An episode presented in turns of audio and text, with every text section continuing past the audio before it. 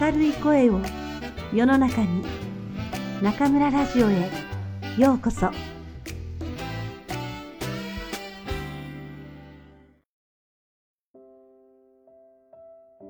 听众朋友们晚上好，欢迎收听中村电台。今天中村老师为大家朗读的是来自日本现代科幻小说之父新新一的短篇小说集《淘气的机器人》中的作品。 试制样品。某天，强盗潜入一位博士的研究所，想要抢劫钱财，但博士非常贫穷，于是强盗让博士交出新发明的试制样品，想借机大赚一笔。博士当然不肯。强盗见状，把他关进了除了桌椅别无他物的地下室，心想他饿了就会乖乖投降。结果这一关就是十天，博士依然神采奕奕。可强盗却饿得只能放弃，这到底是怎么回事呢？听中村老师为大家讲述。気まぐれロボット、星新一。試作品。M 博士の研究所は静かな林の中にあった。博士はそこに一人で住んでいる。町から遠く離れているので、誰もめったに訪ねてこない。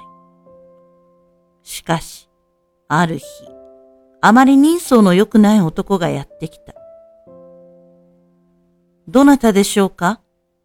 と、博士が聞くと、男はポケットから拳銃を出し、それを突きつけながら言った。強盗だ。おとなしく金を出せ。とんでもない。私は貧乏なただの学者だ。もっとも長い間の研究がやっと完成したから、間もなく景気が良くなるだろう。しかし、今のところは金などない。コーエム博士は答えたが、そんなことで強盗は引き下がりはしない。ではその研究の作品をよこせ。どこかの会社に持ち込んだら高い金で買い取ってくれるだろう。ダメだ。渡さない。人の研究を横取りしようというのは良くない精神だぞ。それなら一人で探し出してみせる。強盗は逃げ出さないようにと博士の手を引っ張って研究所の中を調べ回った。しかし、試作品らしいものはどこにも見当たらない。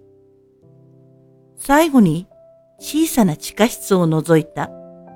中はガランとしていて、机と椅子が置いてあるだけだった。強盗は博士に言った。どうしても渡さない気なら、ただでは済まないぞ。拳銃の引き金を引くつもりなのか？いや、殺してしまっては品物が手に入らない。嫌でも渡す気になる方法を考えついたのだ。さあ、この地下室に入れ。一体私をどうしようというのだ。あなたをこの中に閉じ込める。俺は入り口で頑張ることにする。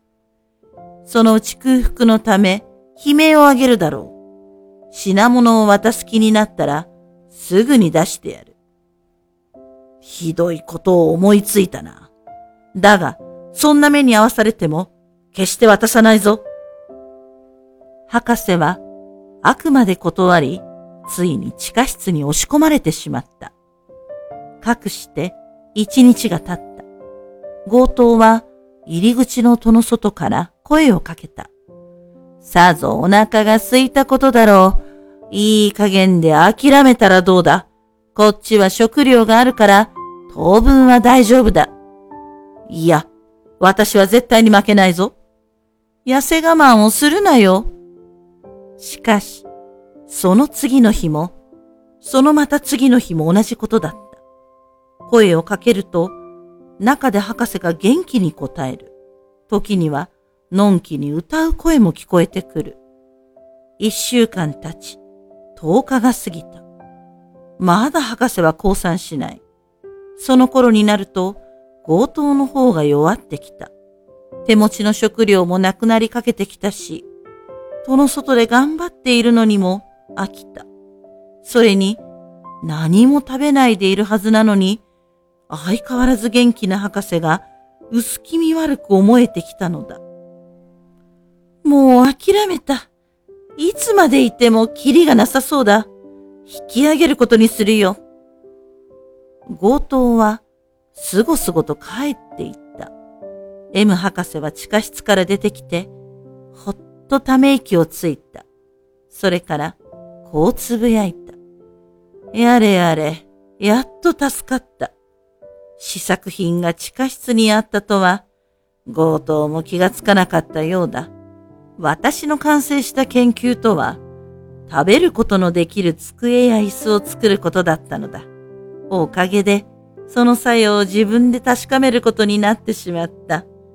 栄養の点はいいが、もう少し味を良くする必要もあるな。